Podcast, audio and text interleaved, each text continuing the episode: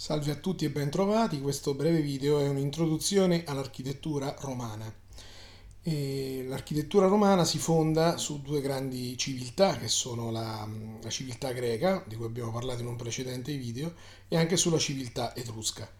In particolare eh, gli etruschi hanno sviluppato delle ottime tecniche costruttive, hanno utilizzato i templi in un modo anche un pochino differente dai, dai greci, hanno sviluppato le loro abitazioni e soprattutto le tombe e le tecniche costruttive che gli Etruschi utilizzavano, la novità principale è che introducono l'arco e la volta, cosa che i greci eh, non avevano ancora fatto, non, non utilizzavano insomma.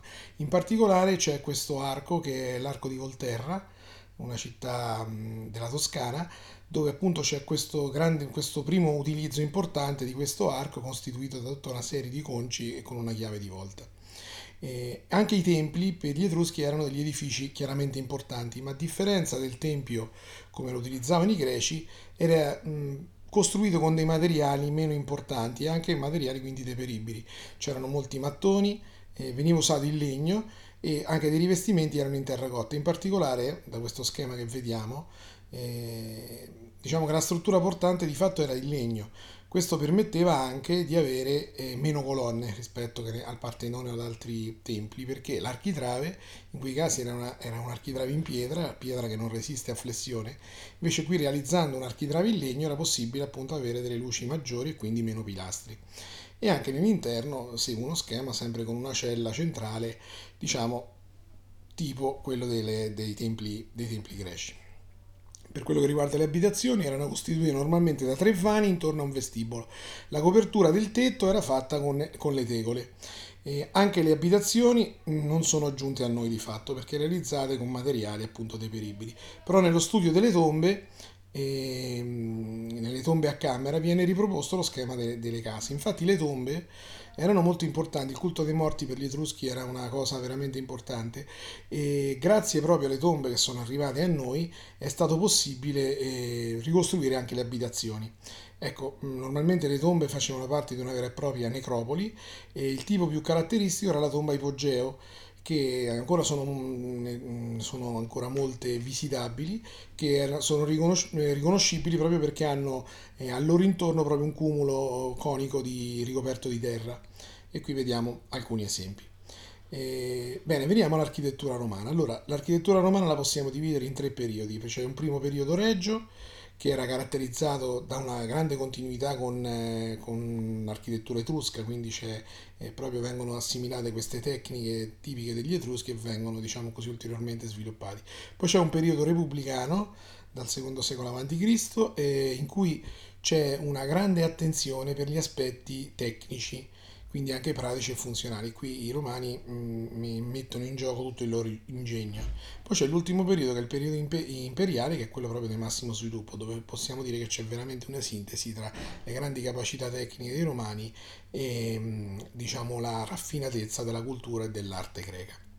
Eh, le caratteristiche di base della, dell'architettura romana sono sicuramente una grande continuità con l'arte greca e quindi un ulteriore sviluppo della concezione classica che possiamo dire basata su tre aspetti che sono la simmetria, la regolarità delle forme e l'utilizzo dell'ordine architettonico dorico, ionico e corinzio. In realtà i romani a posto del dorico utilizzavano il tuscanico che era uno stile di fatto quasi uguale, la differenza era che una, la colonna aveva una base e che la colonna era una colonna liscia e non scanalata come i greci eh, facevano, però per il resto diciamo che lo schema è esattamente lo stesso. Vediamo alcuni schemi ed esempi.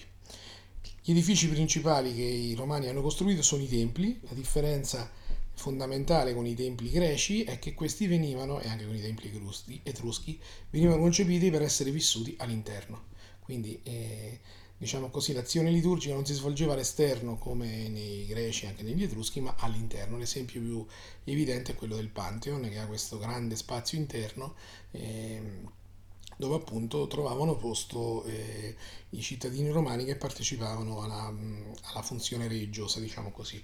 E, ehm, tipo di, altra tipologia importante è quella delle basiliche, che non, le basiliche per gli antichi romani ovviamente non erano delle chiese come pensiamo noi adesso, in quanto ancora il cristianesimo, eh, soprattutto all'inizio, non c'era, ma erano degli edifici molto importanti dove si amministravano la giustizia e si effettuavano i principali scambi commerciali.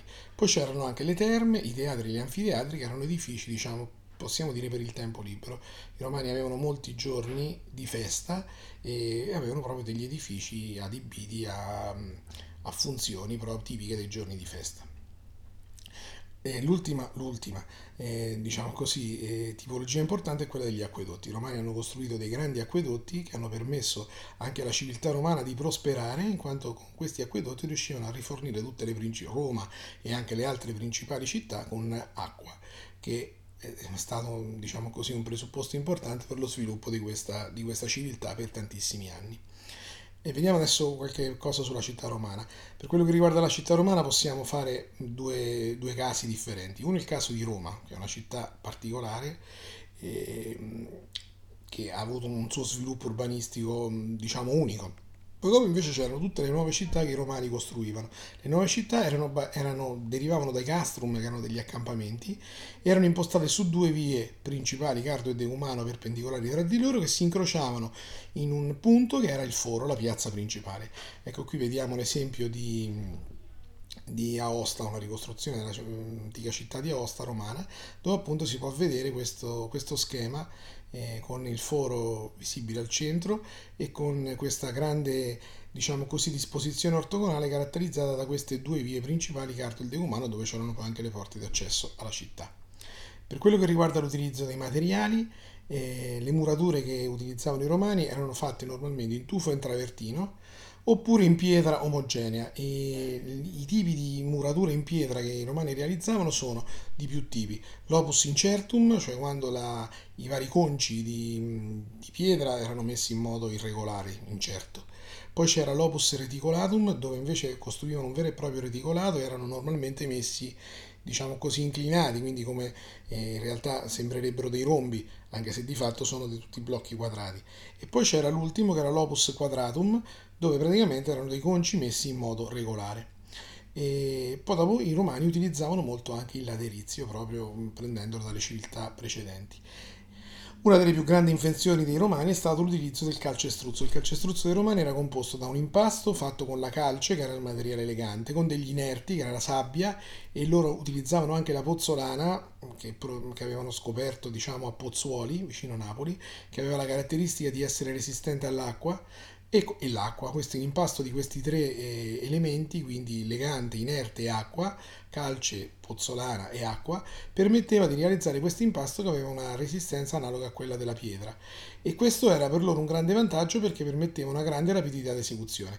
Vediamo infatti in questo esempio come una muratura molto spessa eh, i romani la realizzavano in modo rapido facendo praticamente due murature laterali, una a destra e una a sinistra, e colando questo impasto nella parte centrale. Siccome di fatto la resistenza era la stessa della, mm, de, de, della muratura laterale, esteticamente la parte in calcestruzzo stava all'interno, quindi con questa soluzione riuscivano a costruire rapidamente eh, delle murature molto spesse, perché spesso anche gli imperatori chiedevano questo, di realizzare delle opere in modo molto, molto rapido. Per quello che riguarda le abitazioni, la prima tipologia è quella delle domus, che sono delle abitazioni indipendenti, normalmente sono sviluppate intorno ad un cortile. Quindi era una casa che si sviluppava non all'esterno ma all'interno. Spesso i prospetti esterni erano anche poveri. E invece, diciamo così, tutto lo sviluppo della casa era intorno a questo cortile, questo cortile interno. A Pompei sono state ritrovate molte di queste domus eh, che sono facilmente studiabili. Ecco, qui vediamo anche l'aspetto planimetrico. Poi c'erano altre tipologie di abitazioni che sono le insule. Le insule erano dei grandi palazzi, normalmente di 3 o 4 piani, per le persone diciamo meno, meno ricche, meno ambienti. E ecco, qui vediamo uno, schema di come erano fatti questi palazzi, qui anche i servizi igienici spesso o erano assenti o erano in comune, quindi erano le abitazioni per le classi meno, meno ricche, per le classi insomma più povere. E I romani utilizzeranno molto anche l'arco e la volta. E, come abbiamo detto all'inizio, i greci non avevano mai utilizzato arco e volta, invece questo l'avevano utilizzato gli etruschi. I romani realizzarono uh, dei grandi archi proprio utilizzando uh, questa tecnica costruttiva eh, che si basava sulla centinatura, cioè loro praticamente realizzavano questo grande sostegno, normalmente fatto in legno, eh, provvisorio che veniva utilizzato per la costruzione dove venivano messi poi i vari conci, messa poi la chiave di volta sopra, la centinatura veniva tolta e l'arco si reggeva per contrasto senza bisogno della centinatura sotto. E con questa tecnica loro hanno realizzato non soltanto gli archi ma anche le volte a botte che sono praticamente degli archi diciamo così allungati eh, le volte a crociera, che praticamente sono l'intersezione di due eh, volte a botte, e poi dopo eh, anche vol- la volta a cupola, che di fatto diventava una vera e propria semisfera. Importantissima è la volta a cupola realizzata per la copertura del Pantheon, che è una volta molto molto grande e che è una semisfera perfetta. I principali edifici realizzati dai romani da approfondire sono sicuramente il Colosseo, il più grande anfiteatro eh, famoso in tutto il mondo, il Pantheon, di cui abbiamo parlato poco fa, poi c'erano l'arco di Costantino e anche altri archi, che erano gli archi trionfali, le terme di Caracalla e poi possiamo anche prendere in considerazione l'arco di Augusto che è proprio vicino a Narni, che mm, era servito proprio per eh, un'opera veramente importante per realizzare delle vie di comunicazioni importanti. Poi ci sono tantissime altre opere. Bene, vi ringrazio per l'attenzione e auguro buon lavoro.